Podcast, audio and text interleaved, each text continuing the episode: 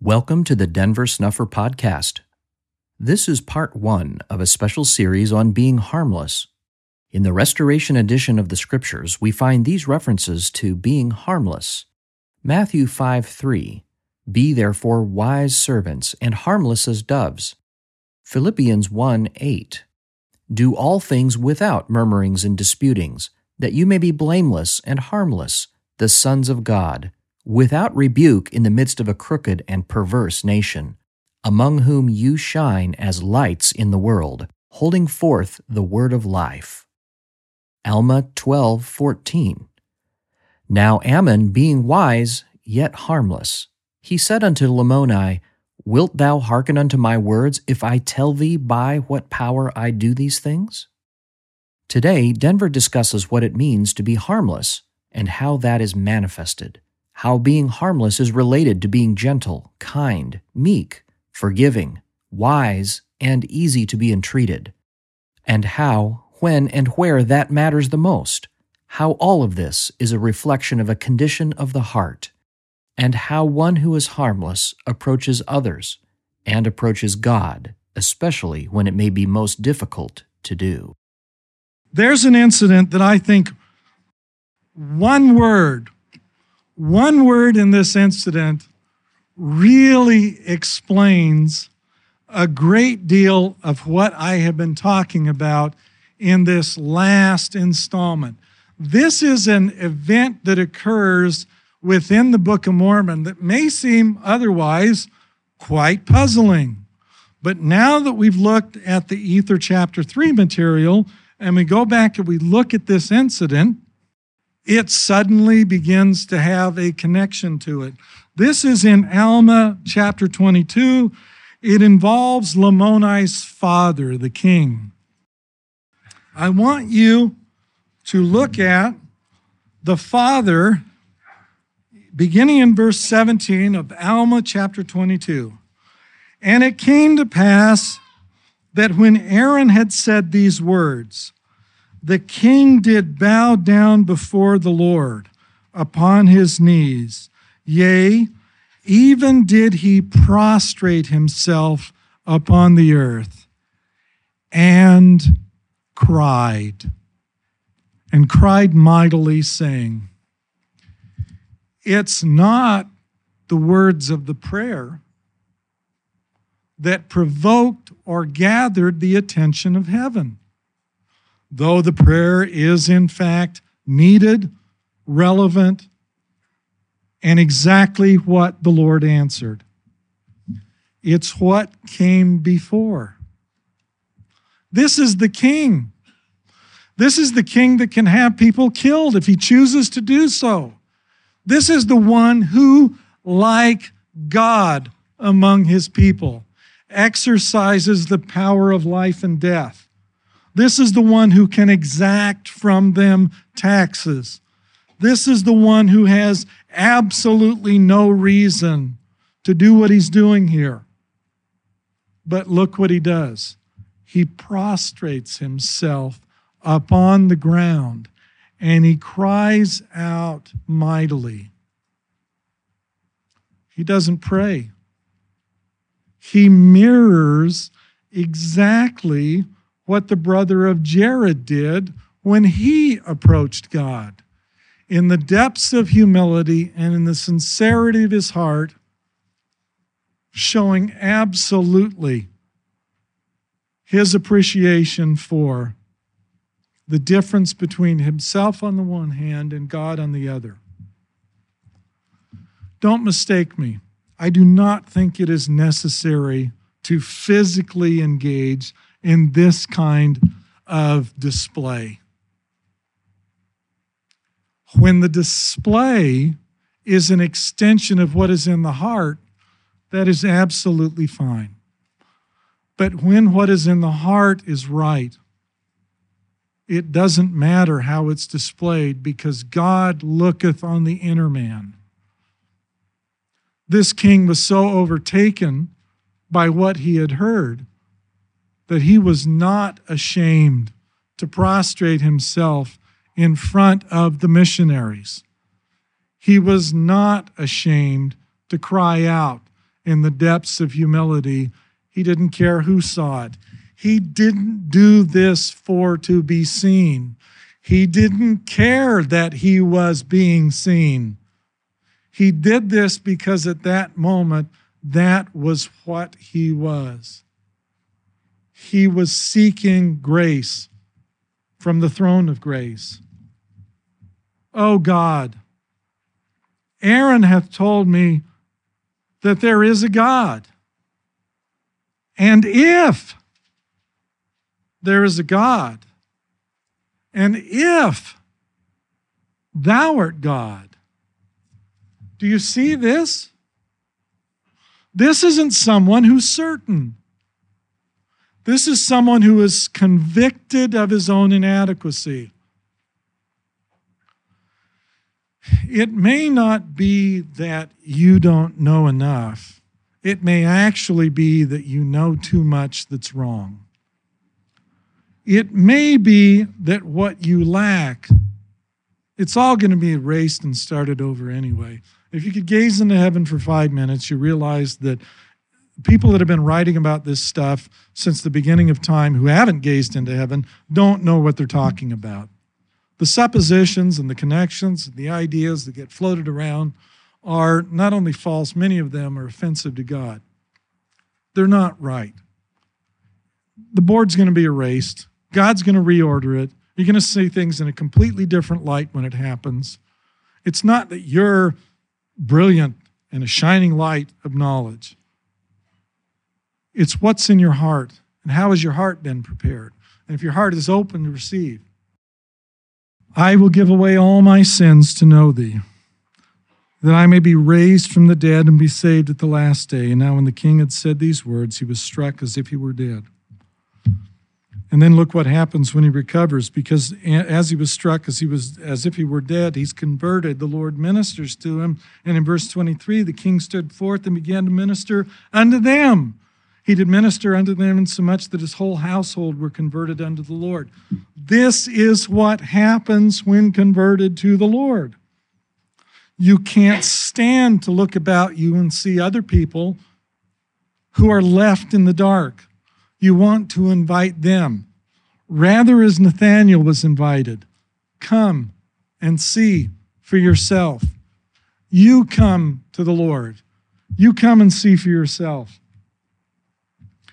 This little bit of skeptical praying if there's a God, if thou art God, will you make yourself known to me? That worked. Not because this is a magic incantation. Those folks who go through ceremonies think that ceremonies have some powerful mojo, some compelling voodoo. But the purpose of the ceremony is to teach you a precept. The precept is what you ought to find within your heart. Rites and ordinances are intended to testify to a greater truth. It was anciently among the Jews. It is an Aaronic priesthood function to turn around and look at the ordinance as if it were an end in itself. It is not an end in itself. It is intended to be a symbol reminding you of some great truth concerning our God. Capstone of the ceremonies that were restored through Joseph involving a dialogue between you and the Lord in which you're brought back into his presence, and then following that, you're taken away and you're sealed for eternity. Those are lofty concepts. They are powerfully portrayed in the ordinances and the rites. They are intended to convey to you the reality that all of this is possible because God does, in fact, intend to preserve you and all of those associations that you prize, so long as they're worthy. Don't think that you lack the faith if this king, with this prayer, can go to God and can ask and get an answer, that's not the impediment. The impediment is the pride of your heart, the hardness of your heart, the self reliance that you think that you own, the traditions that bind you down, the arrogance of your heart, the unwillingness to cry out mightily to God and then to be open to receiving an answer. This was enough, and you too can do enough. The Lord tells a story in uh, Mark. This is um, Mark chapter 9. Beginning at verse 17, there's this fellow who comes to Christ and says, Master, I brought thee my son, which hath a dumb spirit. Um, the spirit overtakes him. He foams at the mouth and gnashes his teeth. I spoke to thy disciples that they should cast him out. They could not. And Christ says, Oh, faithless generation, how long shall I be with you? How long shall I suffer you? They brought the boy unto him. He saw him. Straightway the Spirit tore him. He fell on the ground, wallowed, foaming. He asked the father, How long has it been since this came into him? And he said, Of a child. And oft times it casteth him into the fire and into the waters to destroy him. But if thou canst do anything, have compassion on him and help us. Jesus said unto him, If thou canst believe, all things are possible to him that believeth. Straightway the father of the child cried out, cried out, and said with tears, Lord, I believe. Help thou mine unbelief. Help thou mine unbelief. You don't need more of what you already have. Why are you here? Well, most of you. Some have come only to criticize and to gather information. Some of you, in the hardness of your heart, are going to come to the point where, in the day of judgment, you will look back on this moment and realize, I damned myself by the hardness of my heart, in the bitterness of my soul, because I came to judge a man whose heart was right before God and mine was not. Your heart will be broken in that day. But look at this man whose heart was broken on this day. He cried out, Lord, I believe, help thou mine unbelief. I have a desire, I have a willingness, but it is so fragile. It is so frail. I don't think it's enough. That's not the problem. Cry out, ask Him. Remember his disciples who've been following him, his disciples who were his faithful followers. His disciples couldn't fix this boy and they'd given up everything to come and follow him. Jesus healed him. After the incident, the disciples came to him and said, Why could we not cast him out? Christ answered them, This kind can come forth by nothing but prayer and fasting. Why do you have to be afflicted by prayer and fasting if you're a follower of the Lord in order to get to the point that you can accomplish this. Because you don't fall prostrate crying out with tears. If this man in this condition can say, I believe, help, thy mine, help thou mine unbelief, if this man can do this and have the Lord on his behalf work a miracle, you too can believe enough. You too can accomplish what you desire. You too can come to Him. Matthew covers the same incident, but in Matthew, he picks up um, this is Matthew chapter 17, um, beginning at verse 19. Then came the disciples to Jesus apart and said, Why could not we cast him out? Jesus said unto them, Because of your unbelief. For verily I say unto you, if you have faith as a grain of mustard seed, ye shall say unto this mountain, Remove hence to yonder place, and it shall remove, and nothing shall be impossible unto you. Howbeit this kind come not out, but by prayer and fasting. Faith as a grain of mustard seed was what the Lord said they needed.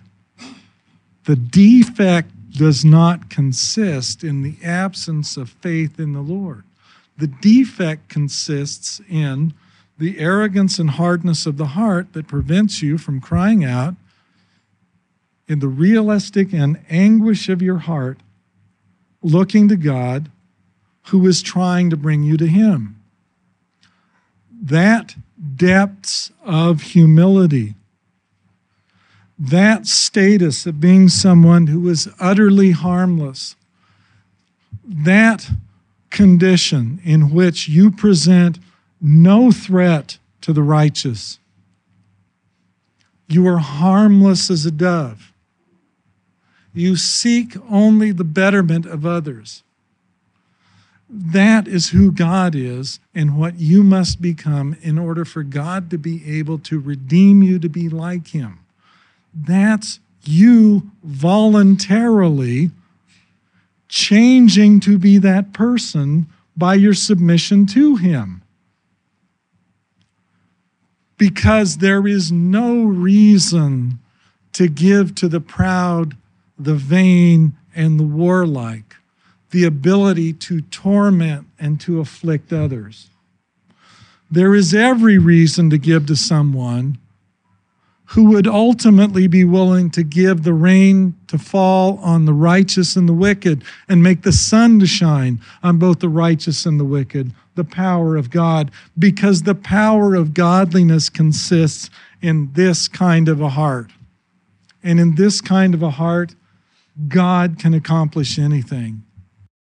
As um, Nephi paraphrased Isaiah in the concluding chapter of um, Nephi's use of Isaiah in his material, he left out a phrase that appears in uh, Isaiah 29. And I believe he did it very wittingly. I, I believe he did it so that as you look at the material, you'll ask yourself, why did he leave that out? And you think about the omission. And the vision of all is become unto you as the words of a book that is sealed. He left out the vision of all.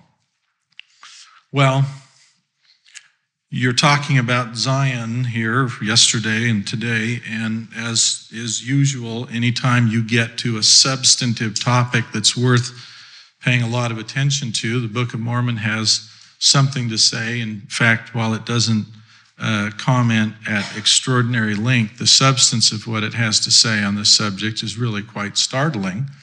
Um, and that is uh, described for us in the fourth chapter of Nephi. But before the fourth chapter of Nephi uh, picks up, the last um, verse of chapter 30 of 3rd Nephi um, is, a, is a precaution to, to us that are going to inherit this book, which um, Mormon made sure was inserted at this point in the narrative. What's remarkable as you look at that verse is it's how it then ties into the description that we're going to receive of the practice of Zion um, among those in the Book of Mormon.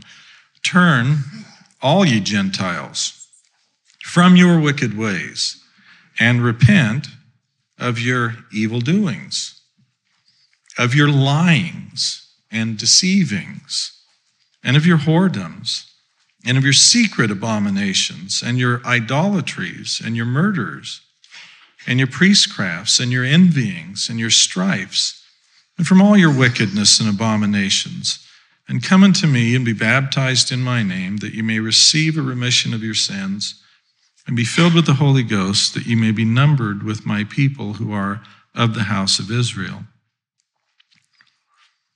Keep in mind that list of defects as we look into the things that are right and proper in, um, in the Zion that. Um, that we find in 4th Nephi. In 4th Nephi, verse 2, it tells us that all the people were converted unto the Lord upon all the face of the land, both Nephites and Lamanites.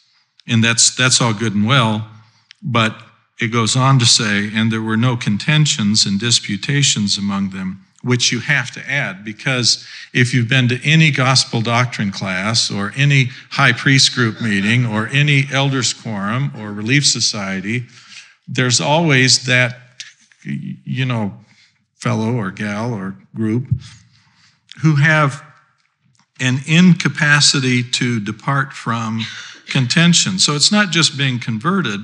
See, they're, they're narrowing it down. You, get converted, but then you reach at some point a unanimity or an agreement upon what the gospel really means. And, well, take a look around.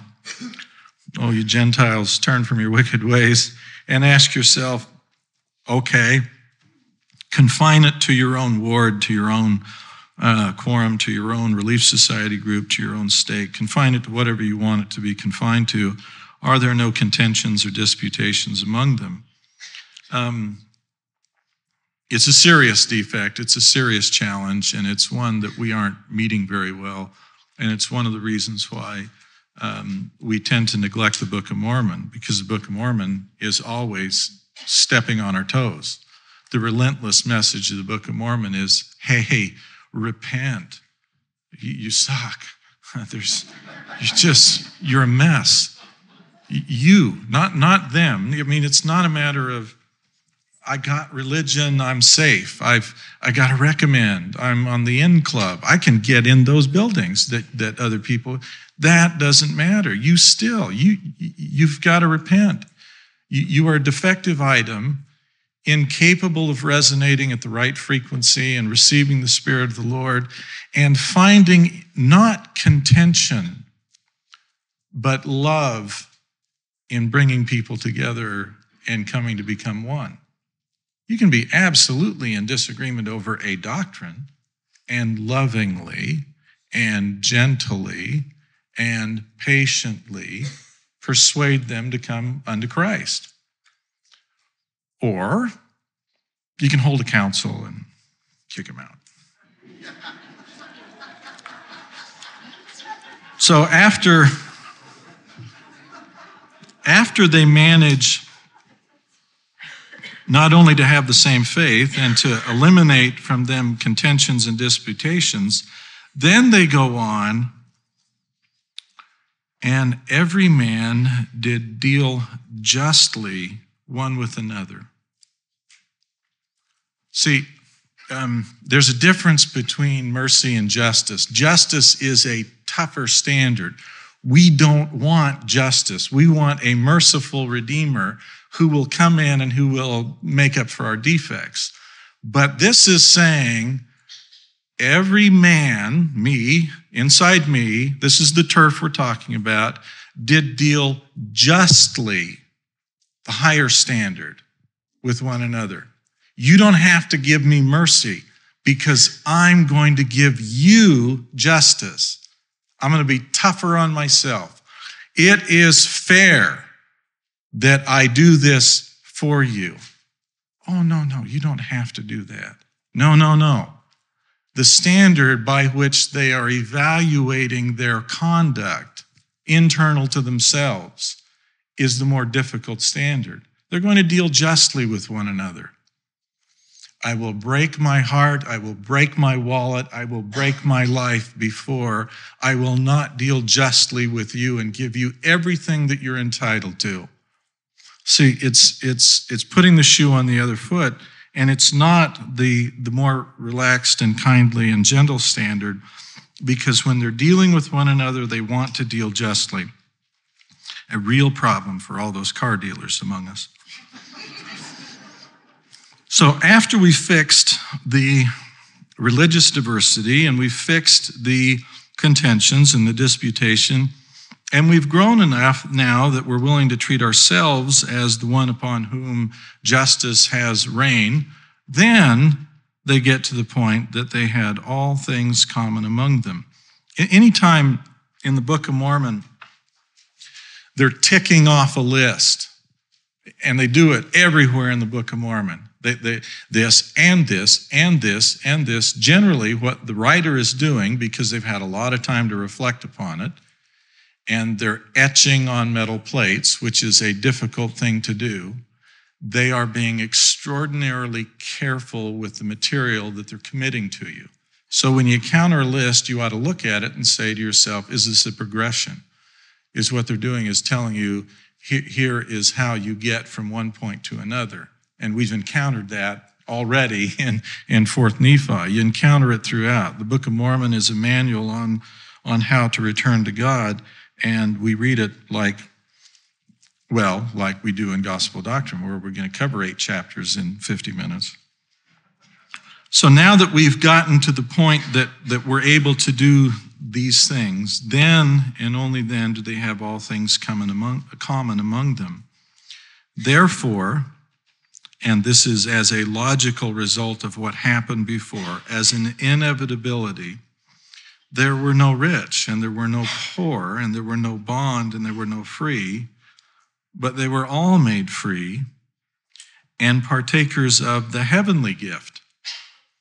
This is not a, um, a description of a socio-economic order alone. the foundation of Zion uh, shows up here yet again is the heavenly gift.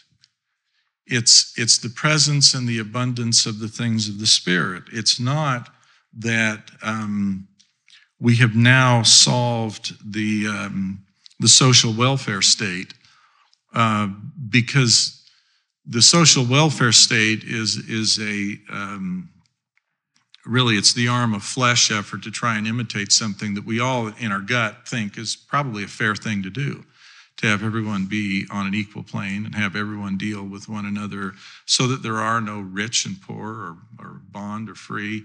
Um, but but it doesn't work. And it doesn't work because to get where you need to get in order for the things to work it has to be the heavenly gift. It has to be uh, people in harmony with each other because they are in harmony with the Lord. By getting in harmony with the Lord, you find that, well, you are a lot more tolerable to others, and others are suddenly more tolerable to you. Even defective others are more tolerable to you if you're in harmony with the Lord, because if you can see them as the Lord sees them, they are beautiful. They are wonderful.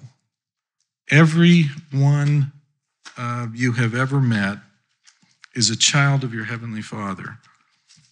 And if you can get the heavenly gift, then you stop seeing things through the lens of this world and you start seeing things as they really are. Because right now, the hearts of this nation, the hearts of this people are harder are more strident, are more resistant to. I mean, look, what's the tool? Gentleness and meekness and persuasion. That's the tool. That's what you get to use. Why do you think the Savior took a beating and forgave him? I mean, he shows you the tool. Um, you know, he, he revolutionized the world ultimately simply because he was unwilling to return to brutality anything other than the kindness and the forgiveness that broke the hearts of anyone who hears the story of who this man was. When he appears, you need to be like him. Lay down the burden of guilt, lay down the burden of sin Stop focusing on that stuff and become like him. And you become like him by doing his works. And you do his works by serving others, by ministering to the needs of others. And when you do that, it is a natural byproduct of that process, ordained by laws established before the foundation of the world that light and truth will grow within you. You will have compassion when you minister with compassion to the needs of others. Your heart will open to and receive within it light and truth when your conduct reflects the same conduct as a merciful and holy and just God whom you claim to worship. Worship him by imitating him. Worship him by doing his works. Worship Him by making a living sacrifice. Set aside the junk that occupies you and go do something that is holy for someone else. However mundane and trivial it may seem to you, when you relieve the suffering of other people, something changes in you. You become different. You become better. You become more like our Lord. Because when you give, whatever it is you give away, you get more in return. But make sure that what you give goes to relieve the suffering of others relieve the suffering of others. You're going to have to finish that path. You're going to have to rise up.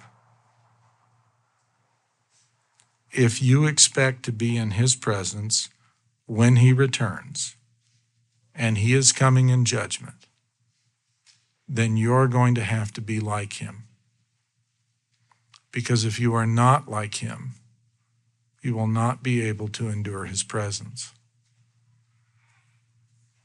Take it seriously, study it through, seek to be like him whom you worship. It is possible.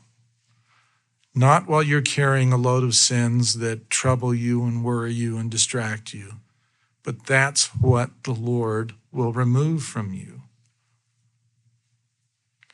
He can take all of that away, but it is entirely up to you to choose then to do something to draw nearer to Him. He can't do that because that would violate your free will. You have to choose to be like Him. Although He may remove all of the stains upon you, you have to go forward and not stain yourself again. Because he can't stop you from doing that. You're free to choose. Therefore, choose the better part. The atonement isn't like Tinkerbell spreading some magic dust that will make you rise up. The atonement will erase your sins and mistakes, but you must rise up. You must acquire those virtues. The glory of God is intelligence, and repentance requires you to acquire that intelligence, that glory of God. And you acquire it by the things that you do in His name and for His sake. And those that are here with you in need, they represent Him. And when you do it to even the least of them, he will credit that as having been done for him. And no good deed will be gone unnoticed with him. He even notices when the sparrows fall. So is he not going to notice when your knee bends with compassion praying for his mercy for someone that has offended you? And when you pray for those who have offended you, do you think for one moment that that doesn't change your own heart? The reason to rejoice and be exceedingly glad when they say all manner of evil against you falsely is because it affords you the opportunity with compassion, like our Lord, who forgave even those who were in the act of killing him, not their brutality, but their ignorance. Because when the day arrives that they see things aright, finally, and they realize what offense they gave out? They had no intention of offending their Redeemer. They were carrying out the execution of a criminal. And so he had compassion on them for their ignorance. You have compassion for all those around you who are ignorant. If you think you know a little more than them, then use gentleness and meekness to persuade them. Sometimes what you try to persuade them of is going to offend them. Couple it with your own testimony of the truth. Don't let them simply go away offended. Let them know that when you give offense, and you surely will give offense, let them know that you did it because of your love for them, your love of God, and your faith in the things that God is doing. When you offend, do it kindly and while bearing testimony of the truth, and with the compassion that should hail from a possession of greater light and truth or intelligence. They don't know what they're doing. They don't understand it yet. So help them. The Lord is going to take care of the abominations that are out there. Our responsibility is to invite people to see a better way to conceive of a higher and more noble way to live life. Our, our job isn't to rebuke and condemn and to belittle. There are really two forces at work in all of creation. One force is generative, creative, positive, it, it fabricates new things. It is ongoingly surprising and life filled and wonderful. And what's opposed to that are the forces of degeneration, decay, negativity, entropy, destruction there isn't enough being done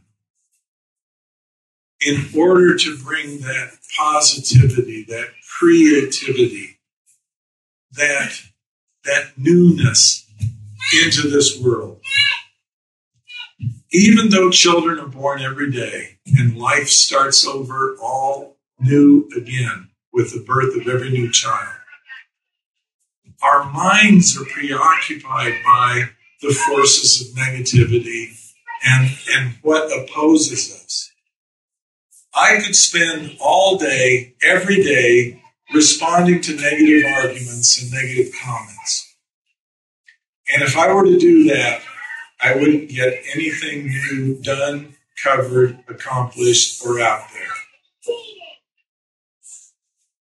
When we take a message out to people about the restoration of the gospel, the work of Joseph Smith, the Book of Mormon, the offering of the covenant, the expected coming Zion. There's no reason to deal with the criticism. It's going to collapse on its own. Here's a great bit of advice.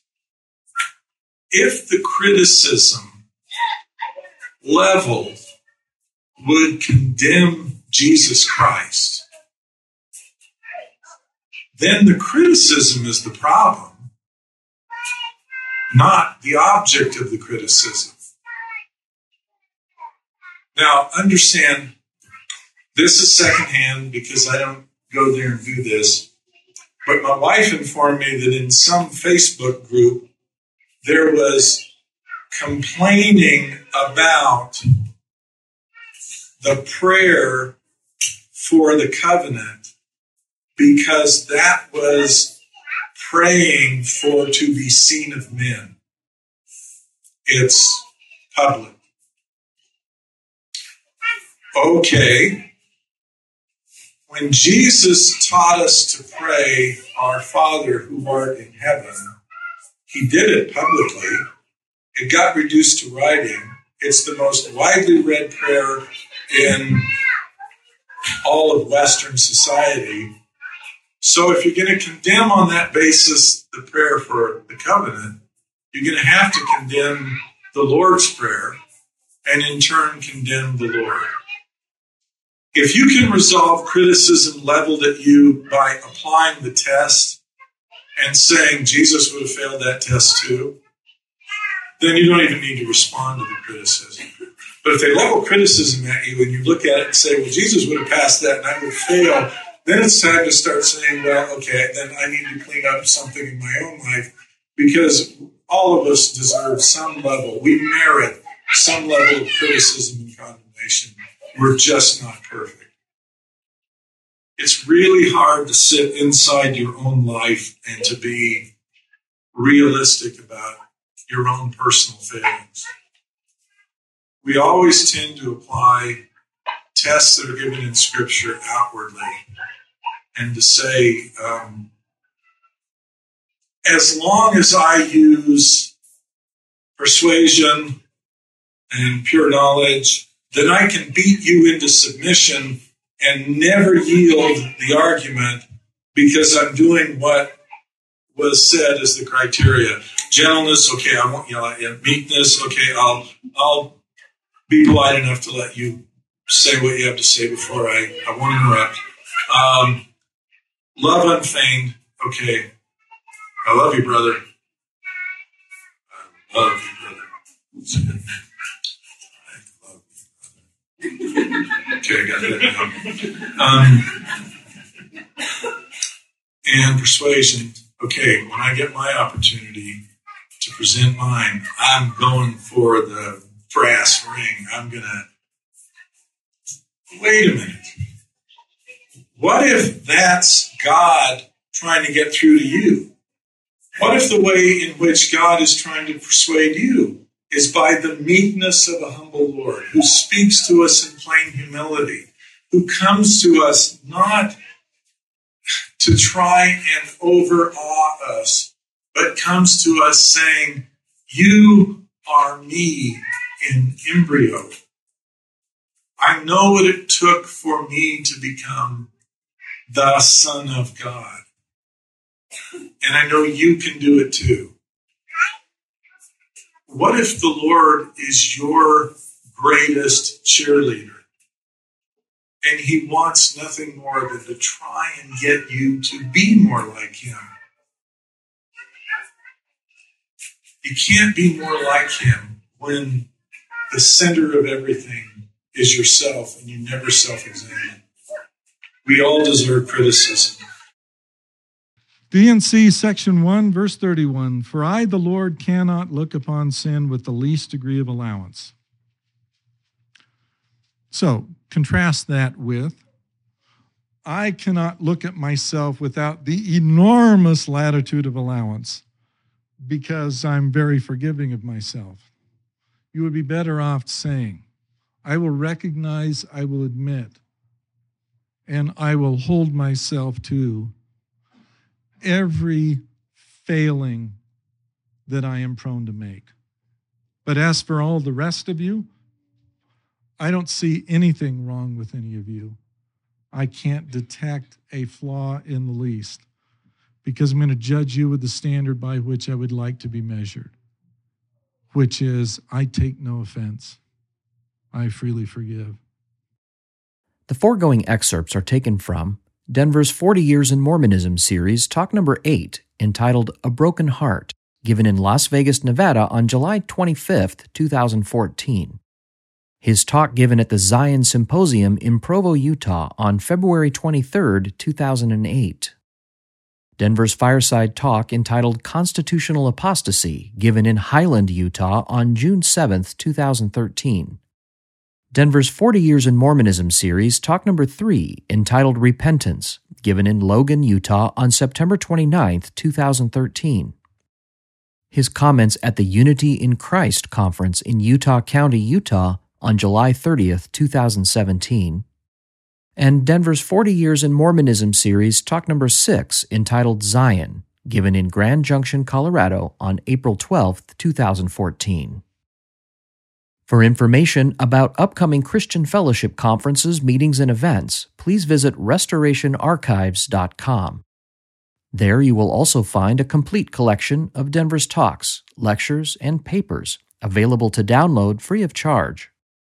You can request baptism by visiting bornofwater.org. If you have questions or ideas for topics that you would like to have covered in this podcast, please submit them for consideration to questions at denversnufferpodcast.com.